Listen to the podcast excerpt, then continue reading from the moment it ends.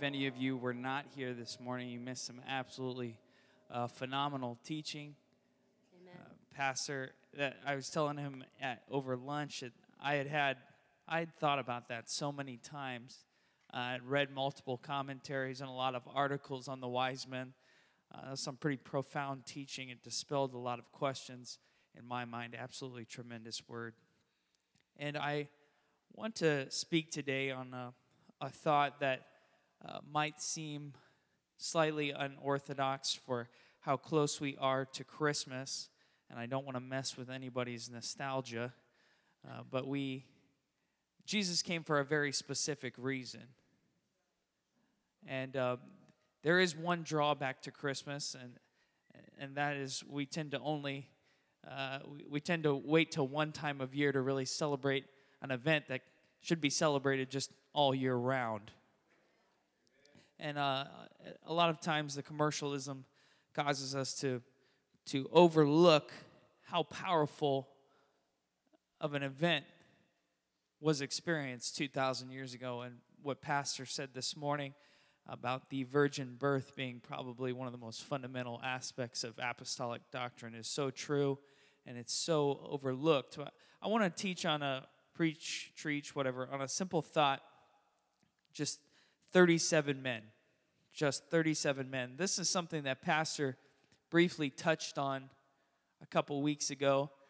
And um, little did he know I had also been meditating on this and praying on this subject. And it, when he said that, sometimes uh, during preaching, when something really good is said, I, I have a tendency to stay on that one point for the whole rest of the message. And that was, that was one of those times when I got locked on to that one point, and I was really fighting to listen to the rest of the message because I was like, man, that is a juicy one. But, but Christmas is an opportunity to reflect on how he came, where he went, why he did it, how he did it, and probably most importantly, that he did it. But I want to reflect on a slightly different aspect of the Christmas narrative today, and that's why and what Jesus came to do. There's probably nothing more profound in the life of Christ than his ultimate purpose. If there could be something even more profound than simply his existence. But Pastor's been talking a lot about faith. And as we go into 2020, I want us to be empowered by faith and by God's divine purpose for us divine purpose to seek and to save the lost. And his method, the Lord's method, that is, of doing this is, is very clear in Scripture. He has a very concise plan. And that goes something like this I won't always be with you, so I'm coming to prepare a select set of individuals that can carry this on when I go. Because while I am holy God, I am holy man, and I'll only live a certain amount of time. And even if the crucifixion had not occurred, which, as we know, would go contrary to true theology, but if it had not occurred, Jesus would still pass away. He was holy man. And so he had to prepare individuals to follow him. The fight had to go on. In the year 1865, after five years of bloody conflict, the American Civil War had finally come to a close. America has a history of warfare.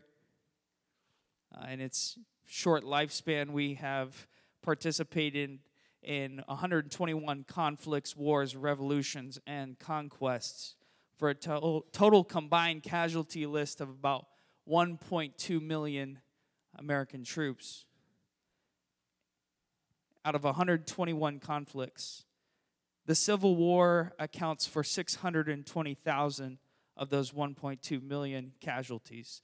That's exactly half of the total casualty list of all American wars combined occurred in the Civil War.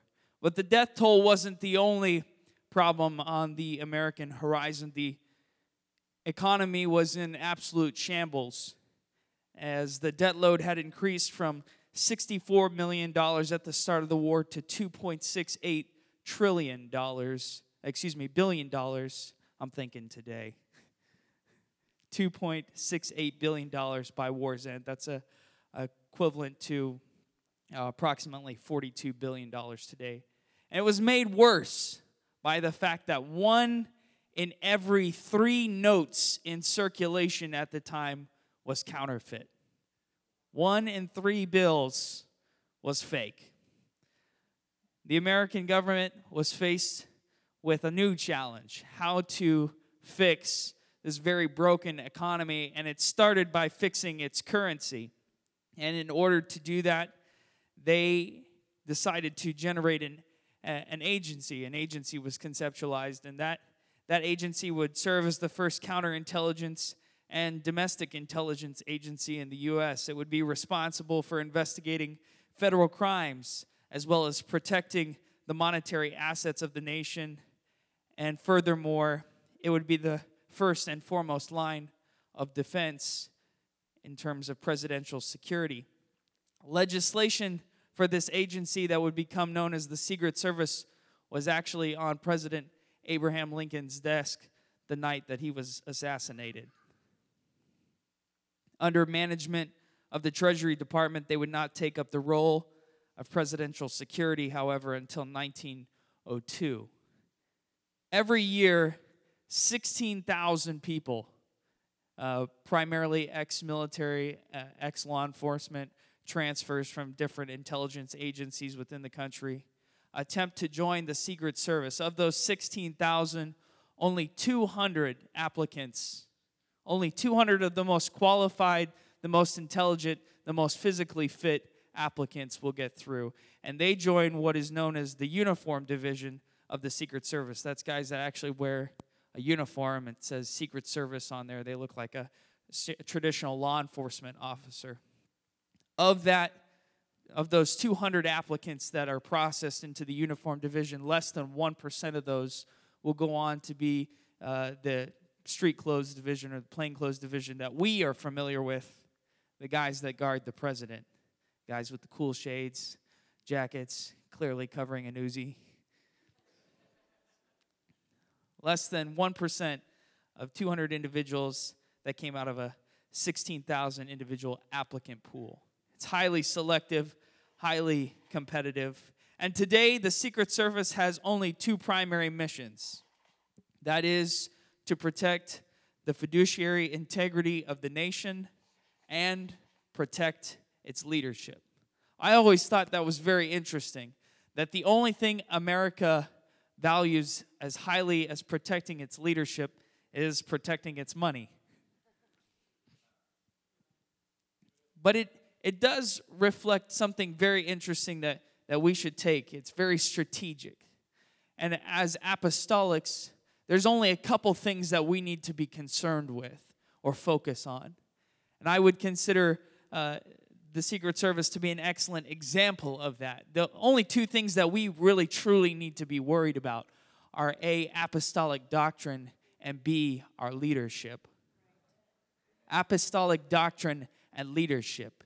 If you make those your two primary focuses, you will succeed at everything you attempt to do in the kingdom. If you would turn with me to 2 Samuel chapter 21.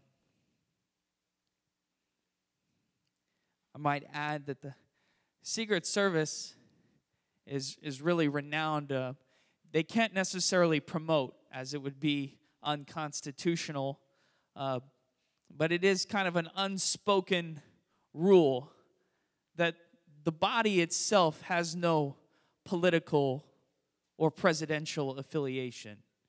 In other words, they, as a body, they don't show any kind of bias or any kind of support to one particular party or to one particular president. Instead of a party, they pledge allegiance simply only to the nation and to its highest office. Simply only to the nation and to its highest office. I think uh, we could also learn from that. that uh, that that goes into uh, multiple facets of life. I'm not going to speak out uh, too vocally against it, but for those of you that are like Facebook politicians, that's not what we're here for. We're here for the gospel. We need to pledge allegiance to the gospel, and I uh, respect everybody's political affiliations, but you can burn some seriously important bridges if you put your political party before your God. 2 Samuel chapter 21 and verse, verse 15. Moreover, the Philistines had yet war against Israel, and David went down and his servants with him and fought against the Philistines, and David waxed faint. This is what Pastor was speaking on briefly in one of his messages. He was talking about how if you want to be a giant killer, you need to hang out with giant killers. And so we see uh, the tremendous example that David had as a, as a leader. Verse 16, and this poor kid, when he was growing up, Ishbibenob,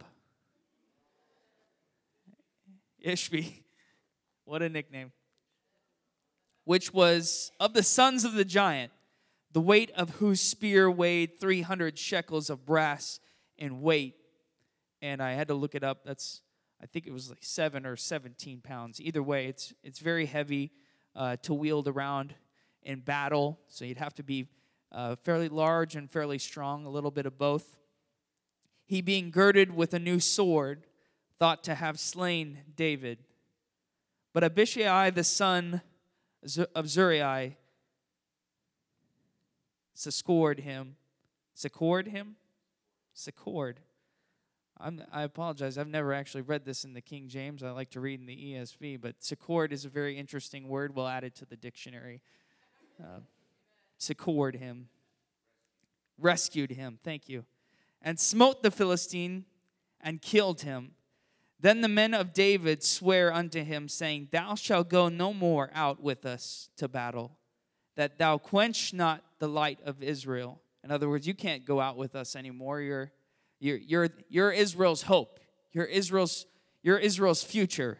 You can't do combat with us anymore. And it came to pass after this that there was again a battle with the Philistines at Gob. Then Sibbecai, the Hushathite, slew Saph, which was of the sons of the giant. And there was again a battle in Gob with the Philistines, where Eli- Elionan, the son of Jeroboam, a Bethlehemite, slew the brother of Goliath the Gittite, the staff of whose spear was like a weaver's beam. I just want to stop here at verse 19 and say, those guys, poor mother. she,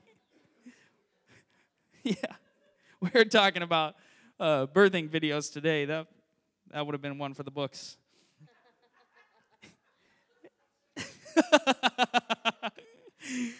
and there was yet a battle in Gath where was a man of great stature that had on every hand six fingers and on every foot six toes, four and twenty in number. And he also was born to the giant. And when he defied Israel, Jonathan, the son of Shimeah, the brother of David, slew him. These four were born to the giant in Gath and fell by the hand of David and by the hand of his servants. Turn with me to 2 Samuel chapter 23.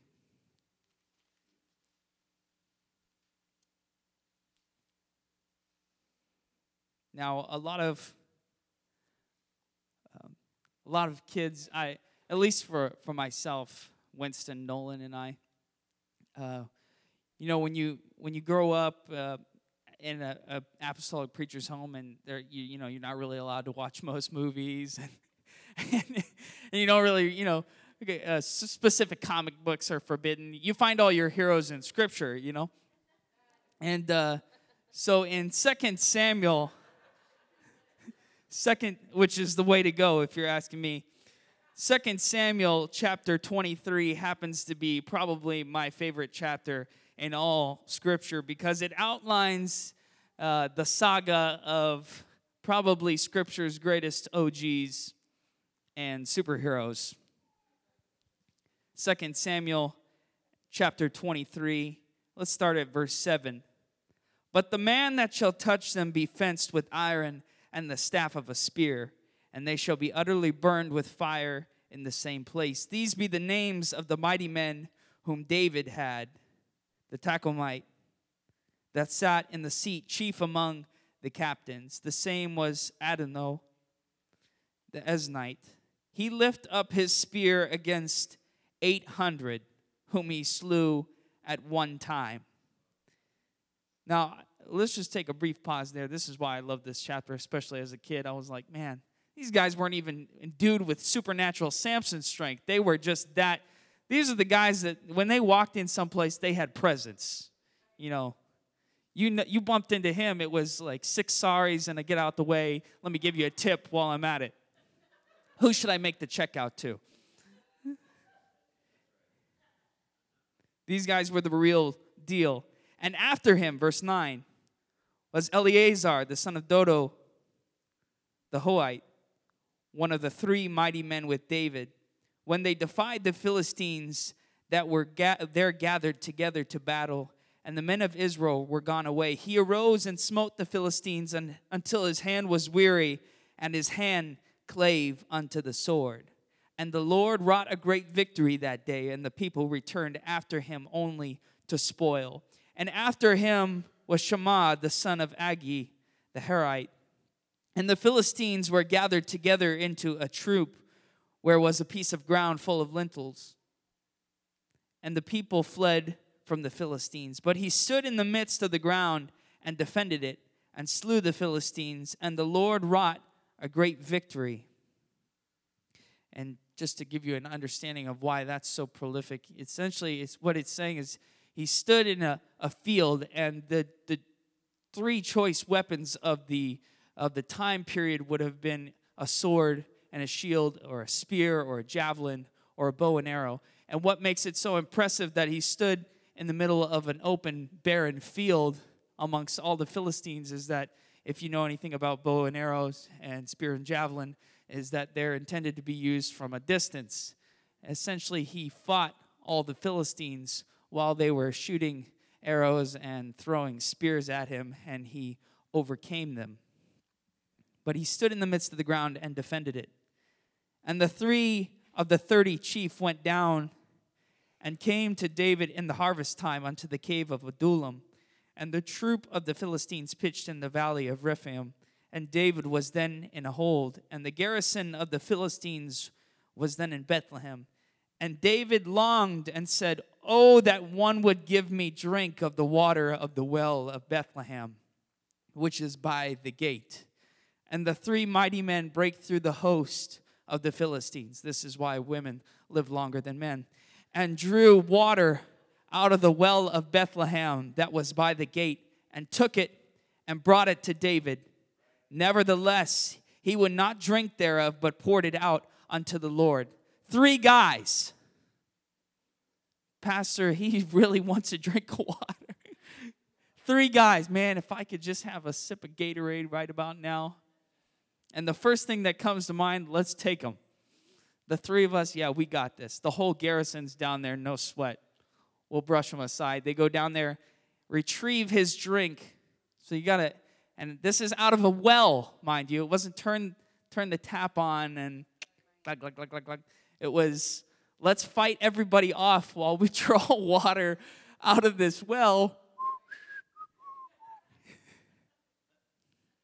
Sometimes we just graze over these portions of scripture and, and don't realize how impressive these guys were drew water out of the well of Bethlehem that was by the gate and took it and brought it to David.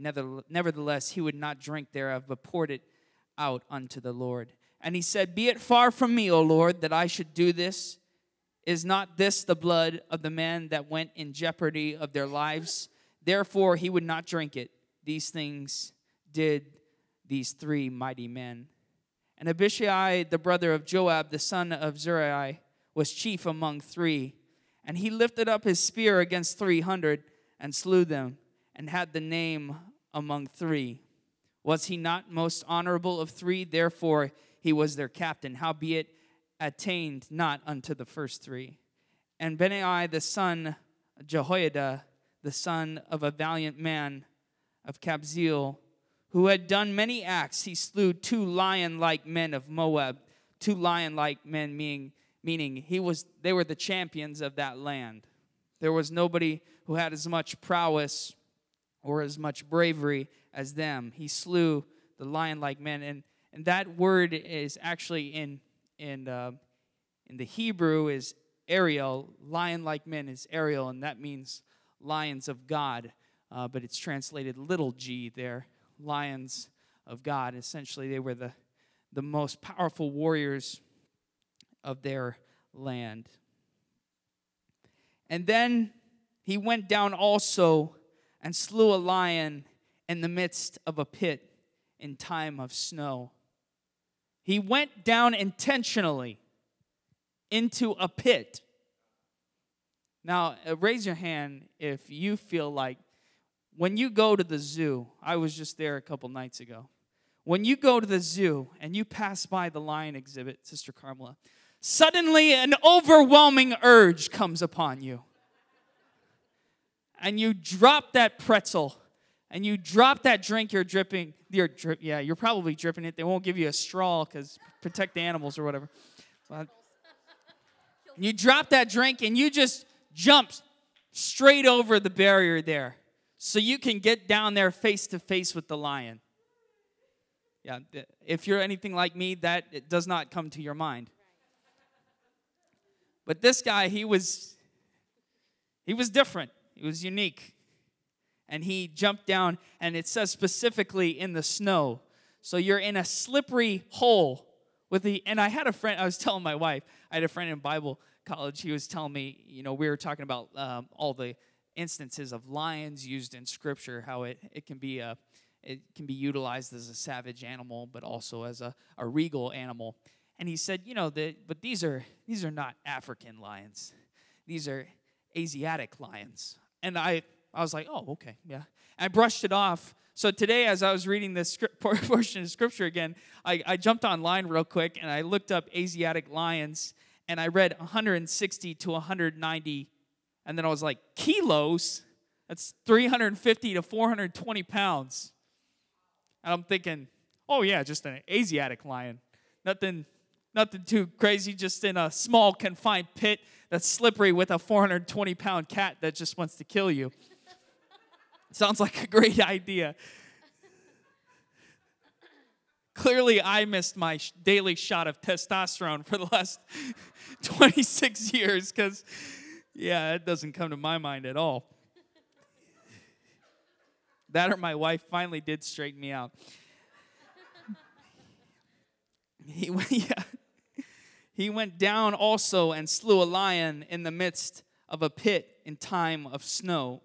And he slew an Egyptian, a goodly man, and the Egyptian had a spear in his hand, but he went down to him with a staff and plucked the spear out of the Egyptian's hand and slew him with his own spear.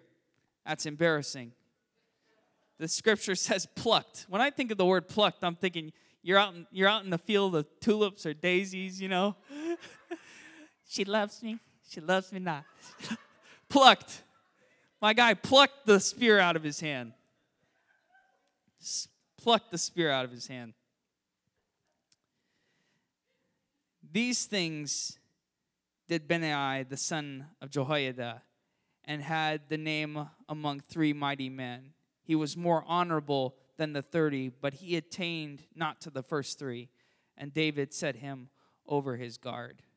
In total, we come down to verse 39 at the end of 2 Samuel chapter 23, and it says in verse 39, it said, Uriah, Uriah, excuse me, the Hittite, 30 and 7 in all.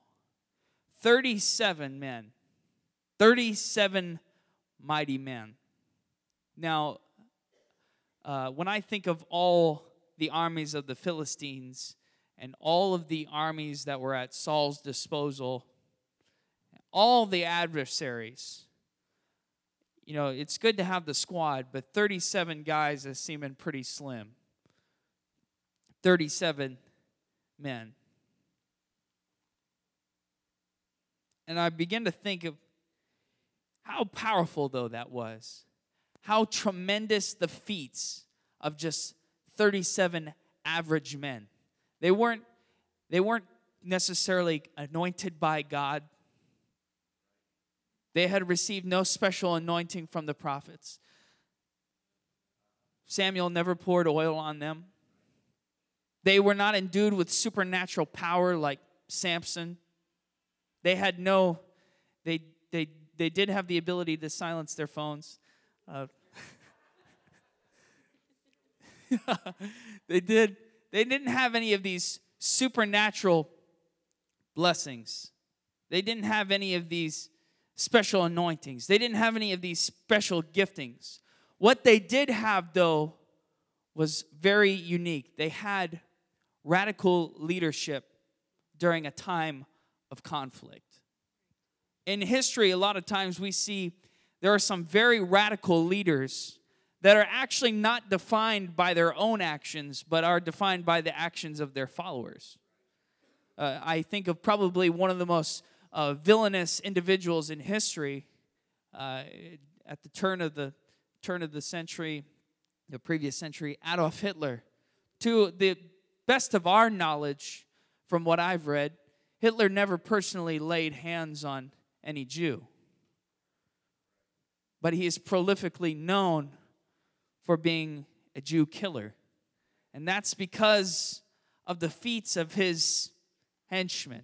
You know, something uh, very powerful begins to happen when you have radical leadership during a time of conflict. Because what inevitably happens is that if your followers catch the vision and the conflict causes them to activate that vision in a way that it would not normally be activated, the, the amazing phenomenon happens that the followers tend to become even more radical than the leader themselves.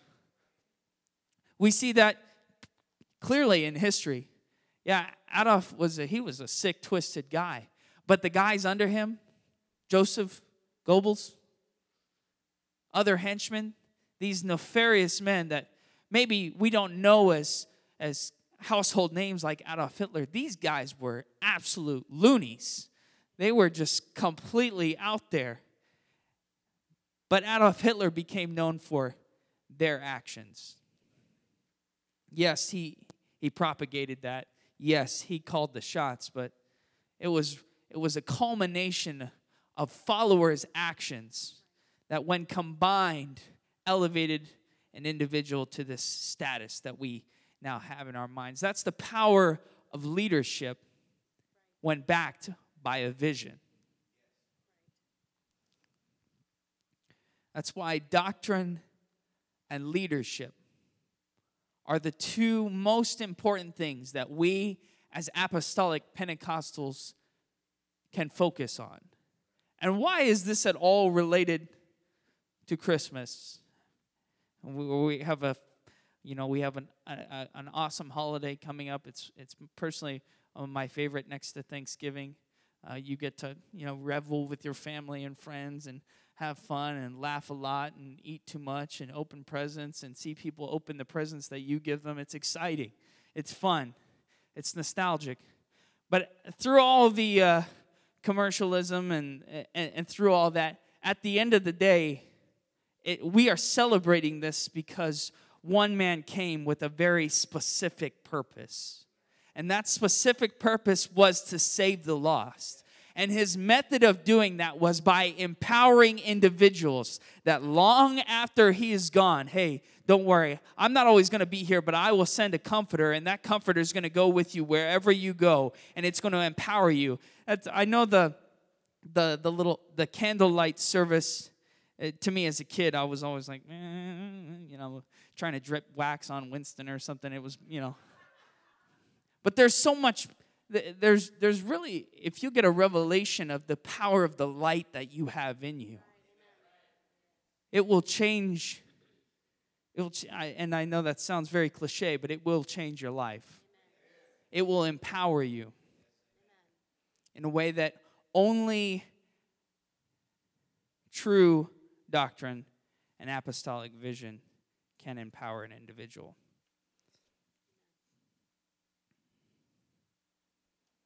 I use the uh, example of the Secret Service because uh, to me, that's a that's a common everyday concept that we can associate with with mighty men.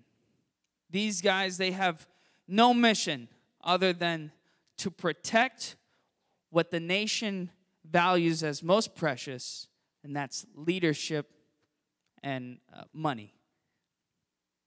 But if we will take that concept and we will allow it to be translated into our everyday lives as Christians, you will begin to realize and you will begin to recognize the effects of apostolic doctrine and adherence to true vision when you begin to embrace those concepts, when you begin to stand for those concepts. And, and it, it look I it looks something here. Uh, I need some I need some uh, helpers. Uh, Brother Samuel, Brother Nolan, you look like uh, strong candidates for future Secret Service work. Both suffering from invisible lat syndrome. Come on up. I can do it too. Pastor, can we use you? See, the Secret Service works exactly the same way as the church or how it should. You see, because it, at, at the very focal point, we have a vision that is granted from God to the man of God. I've said it before, I'll say it again.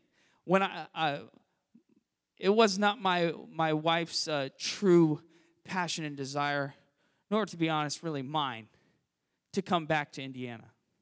I know that sounds harsh, but reality it hurts sometimes. but the Lord, He placed it upon my heart.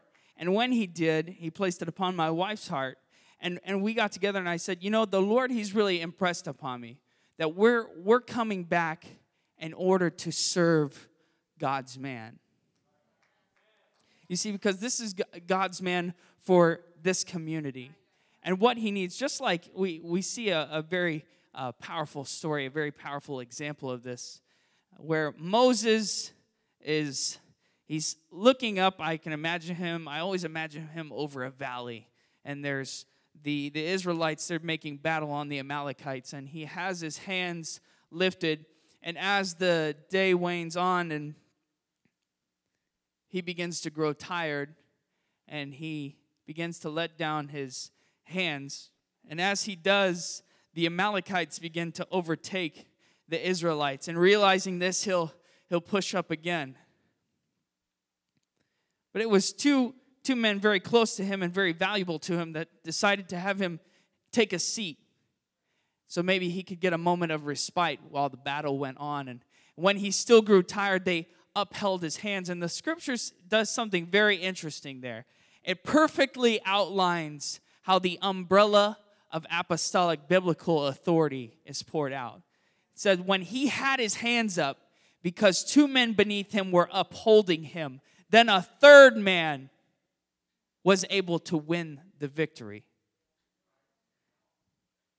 Some men fight, some men uphold, but at the end of the day, you have to be under the umbrella of apostolic authority and you have to be sold into a vision. And that's just exactly how how the, the church the church is so much like the secret service because you have a man that you your job is to uphold him and protect him while he's carrying the doctrine. And don't get don't get this twisted. Don't get it twisted. Don't think that pastor's the only one that can reach out to people. You, we all have the doctrine. Don't get the analogy messed up. But he has he has the doctrine. And it's our responsibility. Look tough, guys. Just get the lats out. It's our responsibility. Come on, really look tough. Get it, get get some grit. Don't smile. We're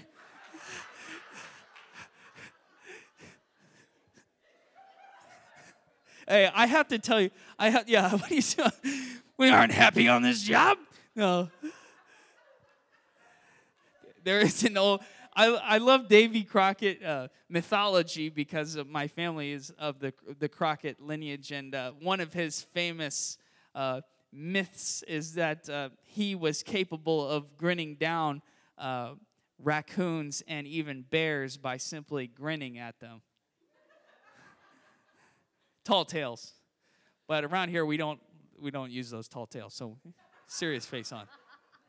But it's our job as as he's upholding the doctrine and as he is in communion with God and supernatural vision is going out, as the attacks of the enemy come his way, we very seriously and proudly, resolutely, and very nicely dressed will protect will protect the pastor because we have to we have to bind together.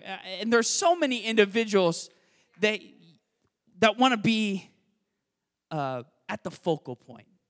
And i'll be the first to tell you i know exactly how that feels. I i too was once there. I was like man the limelight it looks so good. And then you briefly come in contact with what be happen what happens when the limelight goes out